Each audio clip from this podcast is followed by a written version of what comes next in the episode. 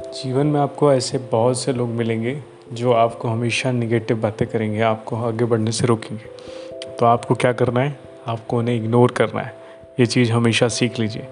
Ignore करिए और आगे बढ़ते जाइए। जैसे हाथी अपनी मस्त चाल में चलता रहता है और रास्ते में भौंकने वाले कुत्तों पर ध्यान नहीं देता, वैसे ही आपको भी करना होगा। तभी आप सक्सेसफुल हो सकते हैं। अदरवाइज़ आप हर कुत्ते से भिड़ेंगे और आगे नहीं बढ़ पाएँगे। आपकी स्पीड हैम्पर होगी।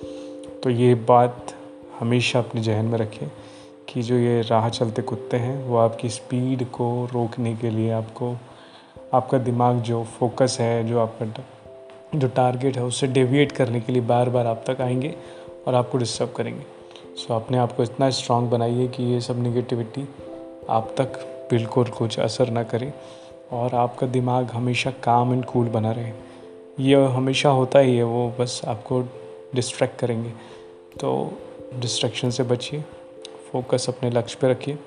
आप हंड्रेड परसेंट वो अचीव कर सकते हैं जो आपने सोचा है। धन्यवाद।